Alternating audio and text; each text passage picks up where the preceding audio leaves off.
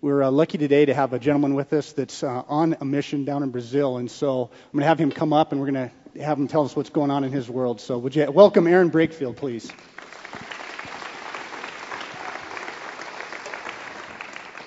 Hi, thanks. Aaron, uh, why don't you just tell us what's going on down there? Okay, that's that's a good question. Yeah. I'm joking with him because last night he asked me a question and I just said whatever I wanted to say. Um, so I'll do that same thing again today. Uh, first of all, I want to thank you all for uh, for supporting us and the ministry we're doing in Brazil. Um, we we feel it's it's a good ministry. It needs to be done. And um, so I, I, brought a visual aid for you to see uh, what we what we do there in Brazil. Um, of course, you all know what this is. Um, I don't see any hands shooting up yet, but uh, this is a ping pong paddle.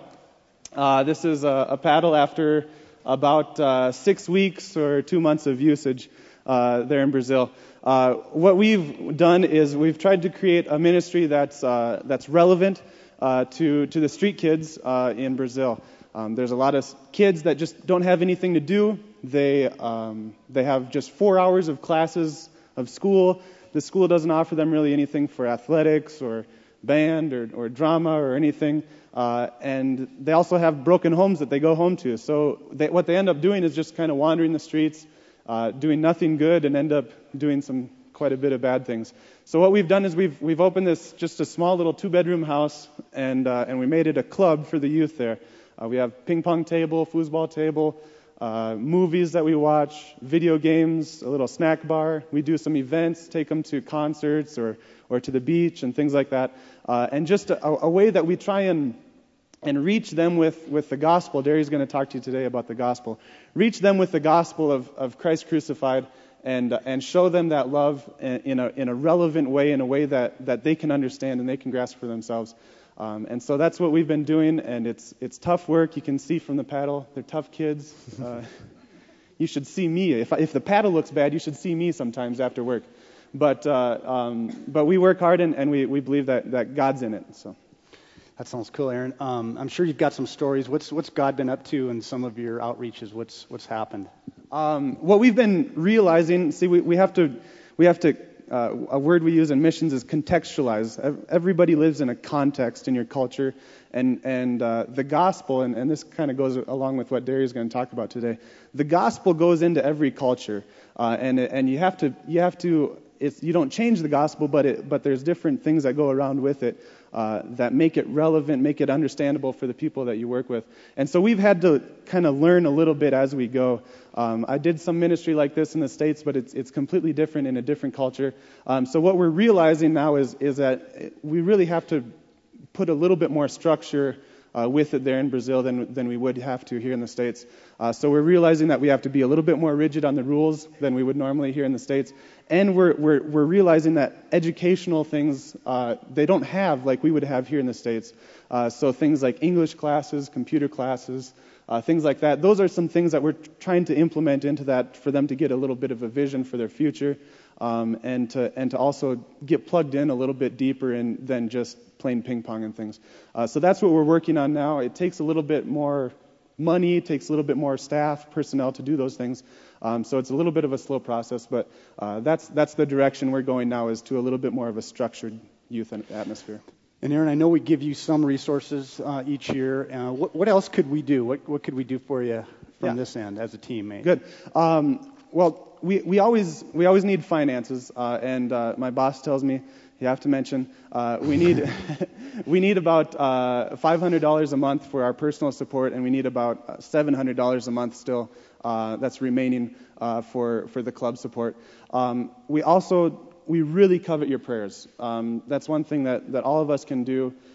We need to realize that we serve a big God, a God that's that's moving throughout the whole world, and and we need to stay on top of those things that that God is doing, not just in your, your area, but also around the world. So we, we really appreciate if, if you just remember us every once in a while. We have some cards in the back. Maybe if you just grab a little picture of us and, and remember that, you know, oh, that I need to pray for that kind of weird guy that came to church. Um, and that would help us out a lot.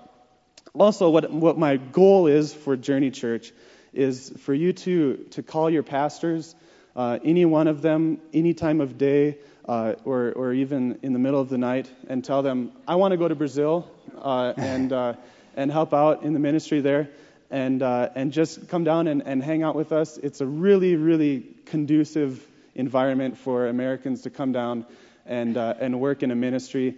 Any talent that you have, uh, if you're, I, I, need to talk to the band, see if the band would come down.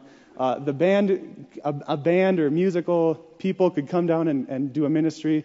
Uh, even if you're like a skateboarder or, or any type of talent, that you could come down and, and just work with the youth and, and do a little set for them or something and share your testimonies. Uh, and we can all just just love on kids too. So um, please come down and visit us. Um, we're close to the beach. Um, this guy just comes back yeah. from the Bahamas or Bermuda or I don't know which one. But uh, and but I mean the, the, it's a nice place to go. Um, you would like it if you like the Bahamas. And and, uh, uh, and we could take you around and show you some things, but uh, but it, it'd be a really fun environment for you to to work in a different culture and see what God is doing in different places. Yep. So Aaron, I heard uh, I heard beach, I heard foosball, and I heard ping pong. So that, that sounds like a, a, mission to check out. Yeah. So Aaron's going to be in the lobby afterwards. Um, stop and say hi to him. He's got some things to show you, and uh, let's give him a hand as he leaves. Thanks, Thanks for being on the team.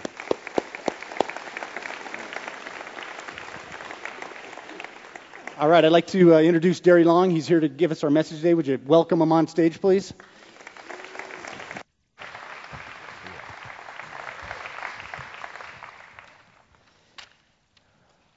Hey, good morning. Wow, look at you. You know, here, like maybe the first weekend of summer, I've still got long sleeves. I don't believe it's here. And, uh, but nice weather, and you decide to come into a room with no windows and dark.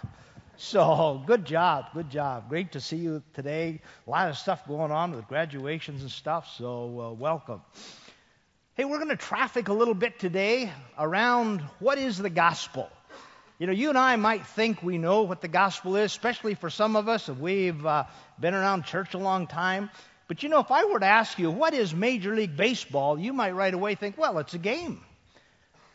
Well, they thought so in Chicago too this week when a Little League outfit for 30 years has been, in order to inspire their kids to play, been giving them medallions with the names, not even the exact signias, just the medallions with the names of Major League Baseball teams like the Cubs and the White Sox. Until they got a group of lawyers from Major League Baseball show up with cease and desist orders not to be using the trademarks anymore. And they learned that Major League Baseball wasn't actually about a game, it was about a business. And if we've been in church much, we might think, well, I know what the gospel is. The gospel stands for the words good news, and I know what that is. But if you've been in church very long, it's amazing how stuff kind of gets added to it until it's not actually as clear as we might think it might be. It's kind of like going into a car dealership and you're going to get a car, and you think a car is about, about getting from point A to point B. But the next thing you know, you're making decisions about leather seats, and global positioning tools and sound systems as if you were at, at home, and whether you want a little TV set in it. Now, none of those things are actually wrong. It's just that when you start adding stuff on, you can sometimes lose track of what the core issue is really about. So we're going to kind of look at that this morning, and let's start with some scripture we're going to slip into the New Testament and read a Christmas story and, uh, and then a little bit from Corinthians and Galatians and jump in. And there were shepherds in the same country abiding in the field and keeping watch by night over their flock. And an angel of the Lord stood by them, and the glory of the Lord shone round about them. And they were very afraid. And the angel said unto them, Be not afraid, for behold, I bring you good tidings. That's where we get the word gospel, good news. Good tidings of great joy, which will be to all people. For there is born to you this day in the city of David a Savior, which is Christ the Lord. And this is the sign unto you. You will find a babe wrapped in swaddling clothes and lying in a manger. And suddenly there was with the angel a multitude of the heavenly host, praising God and saying, Glory to God in the highest and on earth peace among men in whom he is well pleased. And she shall bring forth a son, and you will call his name Jesus, for he will save his people from their sins. And they shall call his name Emmanuel, which is being interpreted God with us. Do not be removed from the simplicity that there is in Christ. And then Paul says in Galatians, I am astonished that you are so quickly deserting the one who called you by the grace of Christ and are turning to a different gospel. Let's pray for a second, shall we? Lord, we're going to lift up your son today and talk about what he's done for us. And we pray that as we do that, we'll not all, all just cognitively grasp it, but into our personal lives, we'll understand the dimension of impact for good it can have, that it is for every one of us here today good news. In Jesus' name, amen. All right, here's the big idea the gospel is the power of God. When we add to it, we not only dilute it, but we add, but what we add has no power. I want to say that again. But what we add has no power. Much of what we think of as the gospel are add ons. Journey Church is committed to the gospel in its simplicity and power. We put energy into avoiding drift. Now, the word gospel means good news. It's not just generic good news. What would be good news for you today? One of my favorite uh, movies is Spitfire Grill. In Spitfire Grill, a young woman named Percy just gets out of prison in Maine. She's trying to find a new start, and so she makes her way to a little village in Maine. She gets a job as a waitress, working for an elderly woman who's running a little rundown cafe. For a while, it seems to be going good, and then word begins to filter out that she's been in prison some money goes missing, and people immediately think that she has taken it, especially when they can't find her. And then a young woman and mother who's befriended her remembers the big white church in the center of town where they haven't had services for some years. And she slips into that church just to see if Percy might be there and we're going to watch what happens.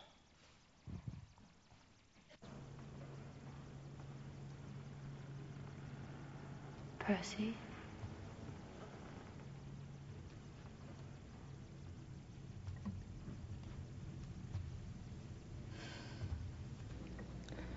I thought in some place small like this, there might just be a chance, you know?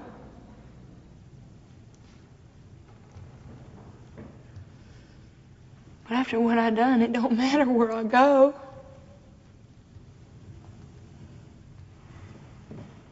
What have you done, Percy?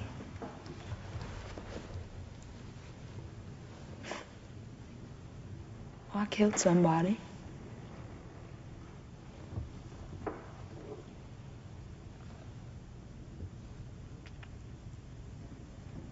Mason Talbot.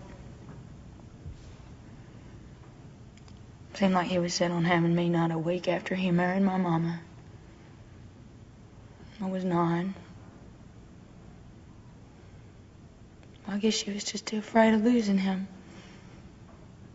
She just slapped me and tell me shut up about it.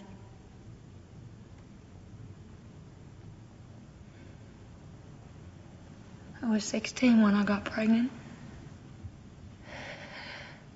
And I hated what he done to me.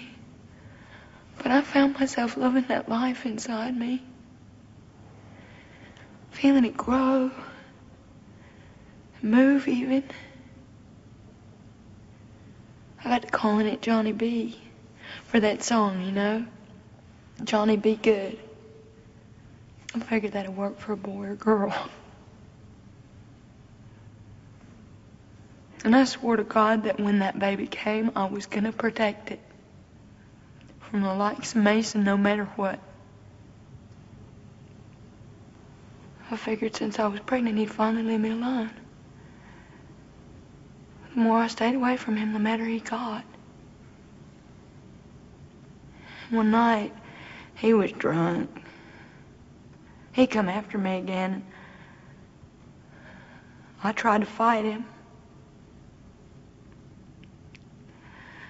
And he took to me with his fist so bad.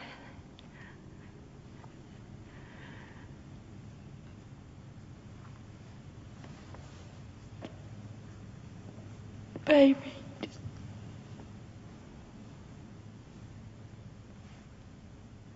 I was in the hospital for better than two weeks, and all I could think about was how I hadn't kept my promise. And I knew there was no way God would ever forgive me for that.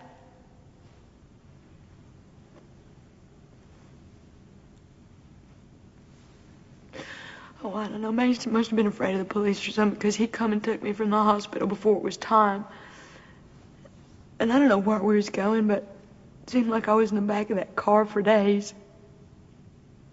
We in some hotel somewhere. He had a bottle he was into it real good.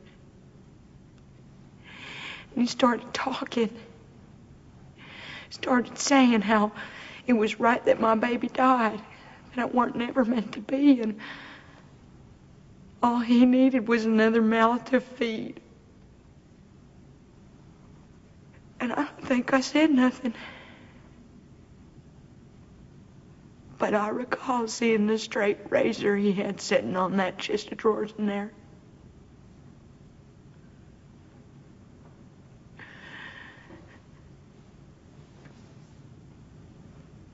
And it was still too late.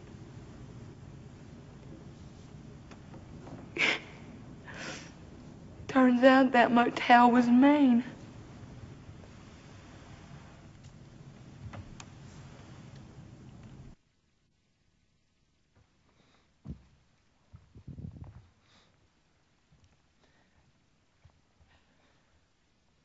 You know, right now, uh, my life's really going well. I'm in good relationship with all three of my children. I have a great relationship with my wife. I'm doing a job I love.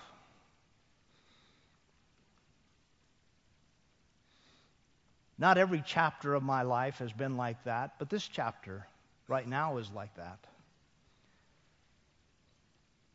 But in a group this size, there have to be some of us who just ache for some good news. In the face of searing words from a doctor about an incurable disease,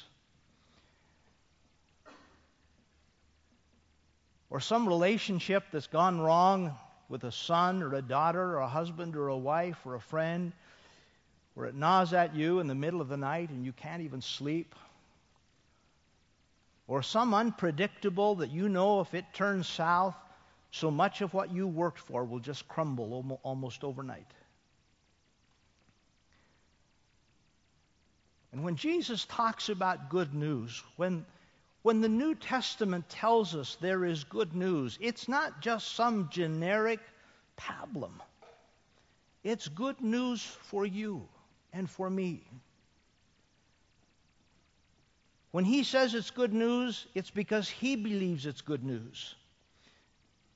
And when we read it's good news, it's not just because he tells us, but when we read it, we think this, this is good. It's good for me.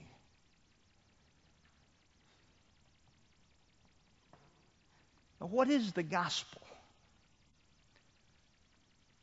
Because the Bible tells us that there's power in that gospel power to bring good into evil, to change circumstances, to give me a different perspective, a new beginning. Well, let's have a look at that. What was the gospel to the early church? When they started talking to each other about what was going on, and they said there was a gospel, what was it that they meant? Now, let me throw a couple of uh, cumbersome words at you, and I, normally avoid this, but I, I want you to catch something. There's a word, a Greek word called the kerugma. The kerugma was the essential core of the gospel of Christ. Then there's another word. It's called didache. Didache was the teaching and the doctrines of the church. Now, please, please get this. I've been in this game for 35 years. For a while, I was a superintendent. I traveled all over visiting churches. I want you to capture that sometimes inadvertently churches lose their way. And they get all wrapped up in the didache, in their teachings and doctrines. And the kerugma, the core of the gospel, sits on the shelf. And I was just about done with church altogether. When Brian Hopkins talked to me about coming here, the more I investigated it, the more I saw that this was going to be a church that was going to focus on the gospel because that's where the power is. Now, one of the neat things about this little uh, thing we're doing this morning is we kind of talked this through in a small group I'm in. And uh, we ran through a bunch of questions. Uh, I was talking about how important do you think the gospel is? Uh, Glenn Woods said, Well, you're down the tube without it. So we're down the tube if we don't capture what it is the Lord's saying to us about the gospel. Now, let me just let me just read to you what the gospel was. When the New Testament church was talking about the gospel, this is it. And it's going to be up on the screen. I'm just going to read it. And it's and in some ways it's going to seem too simple, but here it is. This is the gospel to the early church. That Jesus Christ is the Son of the living God. He's the Messiah, the one spoken of in the Old Testament, the one we've been waiting for. He was sent by his Father into our world in an act of love and as a frontal attack on a cancer that was destroying us. He walked on our earth, experiencing life in every way like us, a Savior who has walked in our shoes, doing good as he went. And on this earth he was betrayed and offered himself up and was hanged on a cross, dying for us for our release, for a new beginning for us, a new order. And as the world stood hopeless in death, an angel rolled back the stone from the tomb, and he rose from the dead. And after showing himself to hundreds and commissioning his disciples to take this message to the ends of the earth, he returned to heaven. And there, at the right hand of the Father, he is our ally, our advocate, interceding with the Father on our behalf. And at a time set by the Father, Christ, at the sound of a trumpet, will return to earth. He'll restore his creation, and every tongue will confess that he is Lord. We will reign with him forever. And this is the gospel. It is the hope, the only hope, the only reasonable hope of the world. And to this hope, he invites us to be partners and players by a choice to join him for our own redemption and the redemption of the world. And that's the gospel. And everything else are add ons. And there's no power in the add ons. During a time when I was uh, superintendent visiting a lot of churches, I got to do what you're doing right now. I, for years, I was always up here. I got to just go to a church and sit. So I was going to Faith E in Billings, Montana.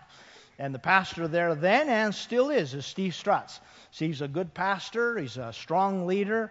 Has built a, the Lord's worked with him in building a great church, and he's a solid preacher. But one day I went up to Steve and I said, I want you to know something about what it's like to sit out there. No matter how good the services are, there are a couple times a year when something almost surreal happens. It says you bring a cattle tank up on the main stage, and then you drape some cloth around it so it doesn't look like a cattle tank. And then you fill it with water and you have a baptismal service, and a lot of people, some who've never spoken in public in front of a large crowd in their life, stand up. A lot of them write it down because they're so nervous, and you can see the page move as they try to read it. And they read their testimony of how they met Christ. And I said, Steve, no matter how good the rest of the services of the year are, I want you to know that out there where I'm sitting, when that's going on, it is electric. There's no feeling like it. There's no energy or power anywhere else during the year like those couple of baptismal services where we all get to sit and listen to the impact upon someone who has met Jesus Christ and experienced the truth of the gospel in their own life. A businessman once said there's really only two questions for a business. Number one, what business are you in? And number two, how's business? I think that's true for a life, it's true for a family, it's true for a church. What business are we in? And how's business? Now, what makes it good news?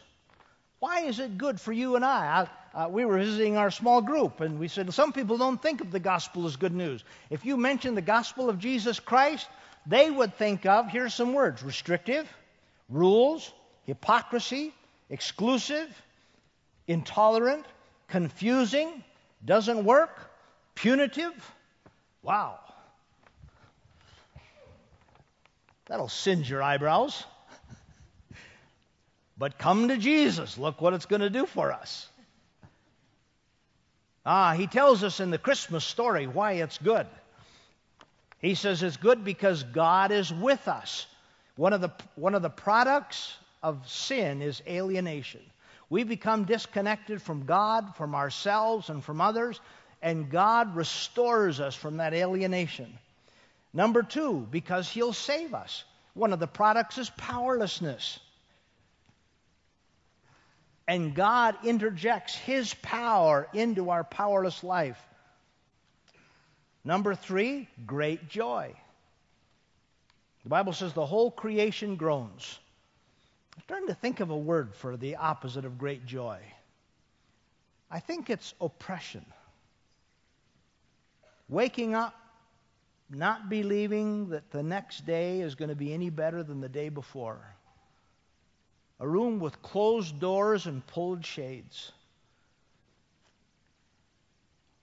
My cousin Mary died at about 60 some years old, but her daughter died in her early 30s. And for whatever medical things that were wrong with Mary, she mostly died of a broken heart. She never recovered from the death of her daughter. Two or three years later, you could walk into a room, mention her daughter's name, and she just burst out in tears. She lived with the constant oppression that nothing would ever change what had gone on. Number four, peace among men. One of the products of sin is fragmentation. One of the results in your life and mine of the gospel is the beginning of putting pieces back together again. And number five, to all people. Adam and Eve were banished from the garden. And then the work of redemption began. So that as Jesus walked down the street and saw Zacchaeus, the tax collector, excluded from almost any social gathering, treated as a betrayer of his own country. He says to Zacchaeus, I'm coming to your house. But inside, we have these little voices who, that say to us, Because you have done this, you are disqualified. Nobody with your kind of history, with this in your background, is ever going to X. Jesus obliterates this fear of disqualification through what he did on the cross and the resurrection. All right, now let's, let's go to my favorite one, okay? Now, here are some of the ways we taint the gospel. We add stuff on. In the church culture, we add on judging and controlling. Now, listen, judging is not mostly about what's right and wrong, judging is about who's going to control what. And honestly, churches can get to be the most controlling outfits. I know that's a surprise to most of you, but they don't treat people with respect. When Jesus talked to the rich young ruler and told the rich young ruler what he needed to do to be saved, he didn't harangue him when the rich young ruler made a choice not to do it. He respected his choice. We don't see Jesus grabbing onto his leg as the rich young ruler went away, saying, Oh, let me put it a different way. No, you can't do this. No, you've got to do what's right. Jesus just said, Well, here's your choice. The rich young ruler said, Well, I, I don't want to do that. And Jesus said, All right, it's your choice. I respect it. Number two, performance and penalty. We start watching each other. I don't know. Seem a little distant lately. In fact, I don't know if I've seen him in church for three weeks, and I've been watching. really? Let's give it up. Jesus is talking to Peter one day. He's talking to Peter about how Peter is going to die. Well, it wasn't a pleasant picture. Peter looks over to John and he says to Jesus, Well, how about him? With friends like that, who needs. how about him? And Jesus says, What is that to you? All right, but here's, here's the one I like social rules and priority confusion. Now, no group of people functions without social rules. Your family has social rules. Any organization has social rules. They can be written, but most of the time they're not. Social rules are not evil or bad in their nature. They're how we navigate in a group. Nobody wants to step into something and be embarrassed or not know how to behave. And so we develop among ourselves social rules. We navigate between one another. It kind of defines how you enter, how you behave, how you interact. They're social rules. Every family has them. My family has them. We were over at my parents up in North Dakota over uh, Memorial Day weekend. We had some of the relatives in. The Longs have social rules. One is if you go to someone's house, you get fed. I've never been in a Long house where they put a cookie in front of you. Immediately, if you stop in, they'll start saying something like, Oh, my, so great to see you here. Sit down. You know, I don't have much in the house, but uh, let's have a bite to eat. And then they might put out some cookies, followed by a cake and, and then a ham. and it just keeps coming. They disappear into the basement, to the pantry. You're trying to talk, and they're gone. They come up with their arms full of stuff, and then there's some baked beans. And before long, the table's full. If you go to a Long's house and you don't get food, you might as well leave because they don't want you there. it's a social rule. They drink their coffee black.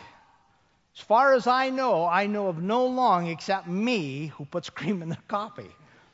I'm beginning to wonder if I'm adopted. I don't know. I'm just, I'm just saying.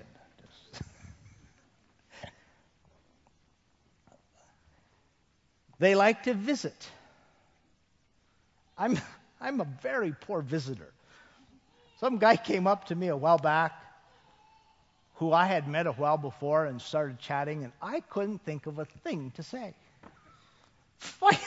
finally, I just, I, I finally, I just said, well, I got nothing. I just, I don't know how, if I had a dollar for every time my mom says, "Oh, we saw so and so in town. We had such a good visit." Yeah, those are social rules. Now, an organization has social rules. Preachers can say, No, we care for the gospel of Christ. It doesn't matter what color the carpet is on the floor or what color the curtains are. And I think, How naive. Social rules matter to people because that's how we make a meaning of a setting. And so, like in a church, one of Journey's social rules is we like casual. It's a social rule. There's a lot of churches in the valley. They have different sets of social rules. One of ours is we like casual. So you come in dressed in jeans. Some of you wear hats. Most of you are late.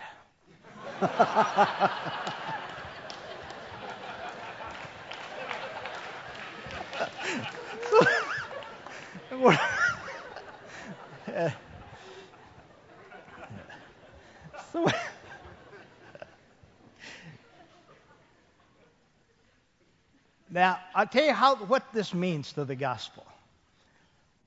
Social rules are just fine. It's who we are, it's how we function. Until someone says or does this they give a social rule a meaning it doesn't have. For example, I grew up in a small denomination that, that was big on submission. Now, any kind of psychological tests I take, I'm off the chart on analytic which means I like to ask the question, why? Well, if you grow up in an organization that's big on submission and you start asking why, why means rebellious spirit. Now we've added a meaning to it. Now we go to a next level we not only add a meaning to it, but someone says, and this is the way it should be. This social rule, this it's the way it should be. Instead of it's it's a preference that serves a purpose. We say this is the way it should be. When you're this casual, you're not reverent. And it's just a step across the street from giving a meaning to saying this is the way it should be to deifying that social rule, and now it's part of the gospel. Now, when, when Peter or when Paul wrote Galatians and he said, You're accepting another gospel, here's what was happening. He'd gone into Galatia, Gentiles under Roman rule had accepted Christ, and now other teachers had come in and said, That's all right, that's great, but in order to be a follower of Christ, you also have to follow Jewish rules like circumcision, following certain feast days, and eating certain foods. We're going to add those on. And now that's the new gospel.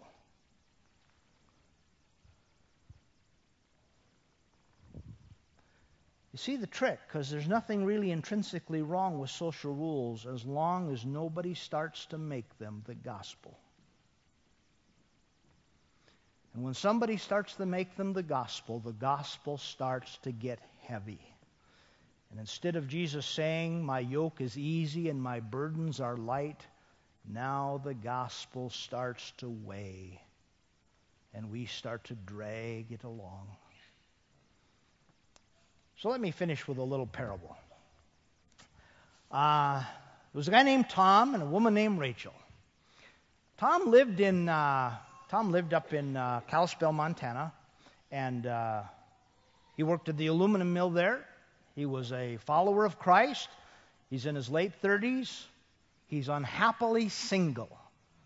In fact, he's getting more and more disturbed with his life about being single and He's not really that happy. He comes to work, he's a little disgruntled.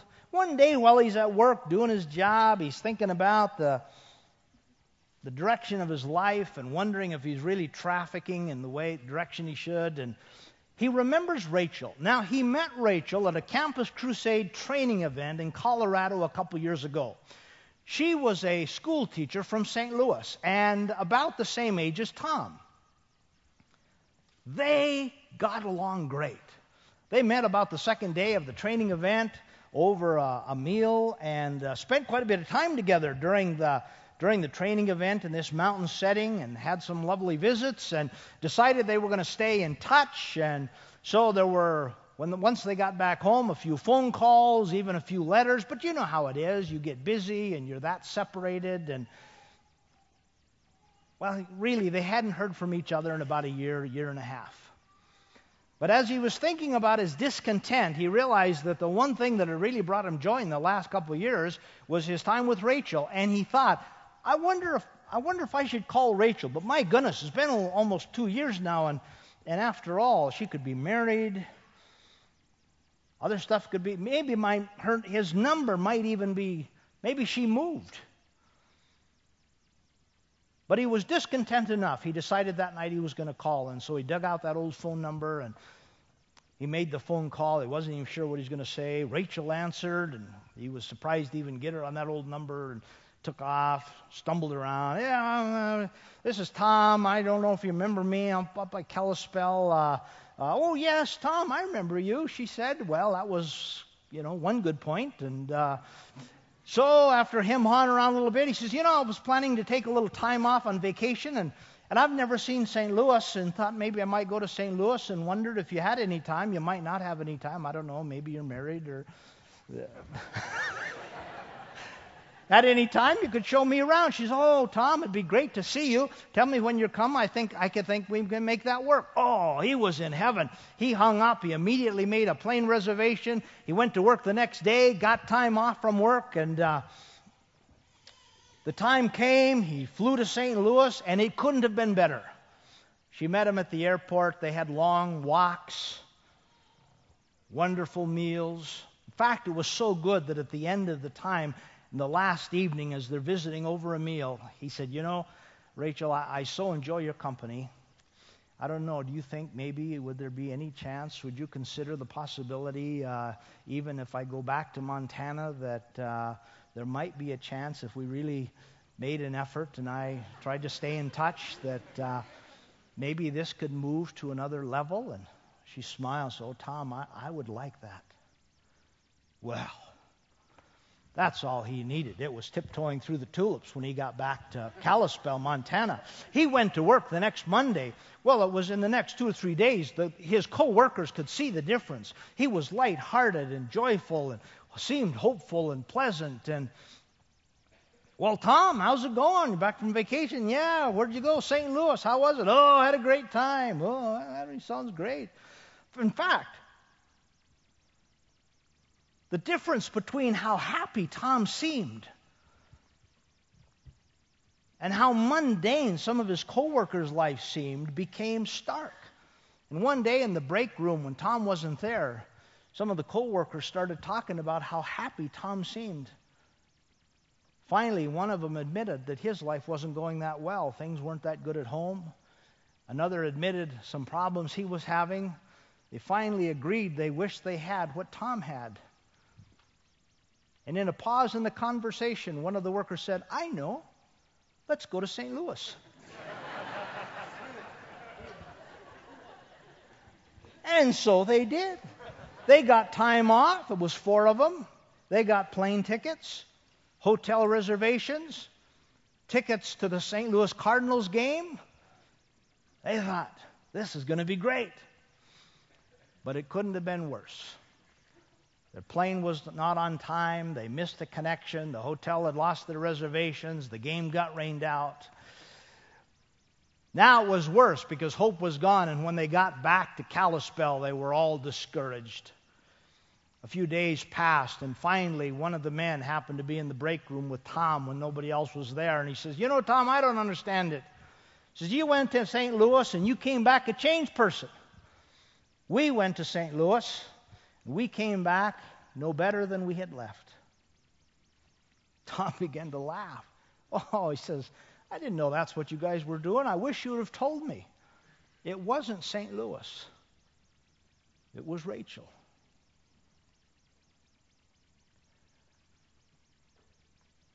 And many a person hearing about Christianity decide to take the trip to St. Louis and yet never meet the Christ of the gospel,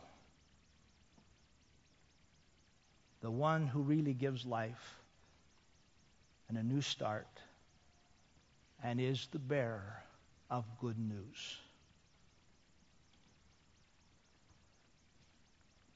So, I think that's it for today. Why don't you put your things aside for a moment? And let's just bow our heads together. Thanks for being so attentive today. I know there's a lot going on in your lives in these days, and I thank you for your kindness this morning. And could we just bow our heads for a few moments? And could I ask you,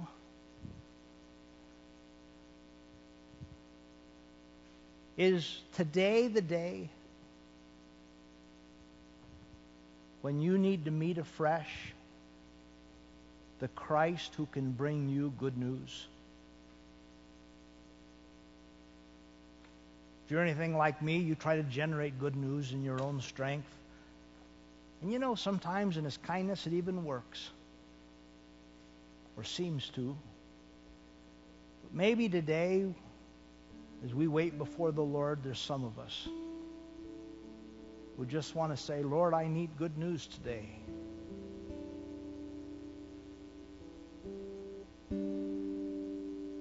And I want to start with the one who is the author of good news.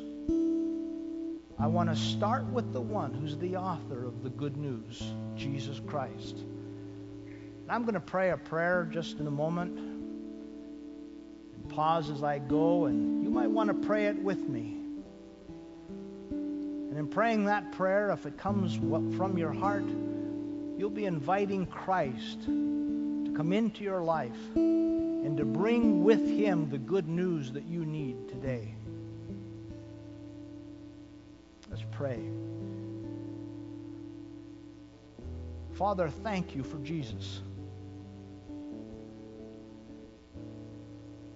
Thank you for the good news that he brings.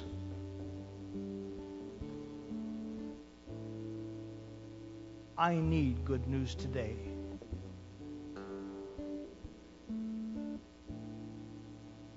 And I want to start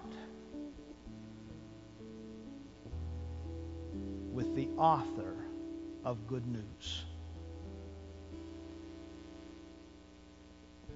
So, Jesus, come into my heart.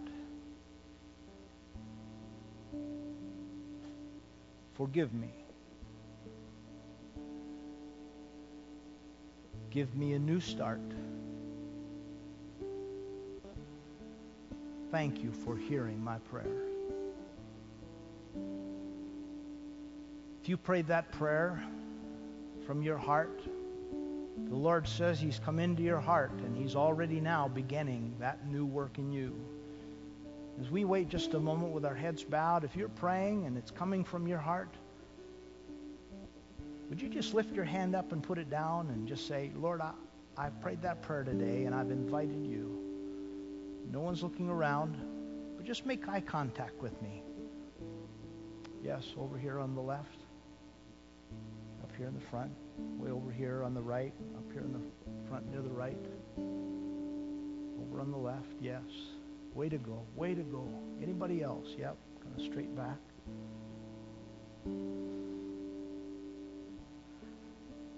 Father, for these who slipped their hands up and way over here on the left as well, for these who slipped their hands up, I pray you'll rush grace to them. Lord, generate in their life good news that we can't generate in our own strength or energy.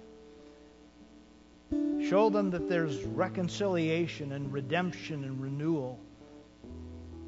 In areas of their life, they need to see that. Give them hope. Lord, all of us say thank you for bringing us good news. Amen. Hey, good job. It's great to see you today. Ushers are going to come and receive your gifts to the Lord and offering today. If you're a guest here this, this morning, we just invite you to let that pass by. This is for those of us who call Journey our home. And uh, as the ushers come, uh, we're going to do some singing and worship as, as we close. And uh, thanks again for, uh, for being here.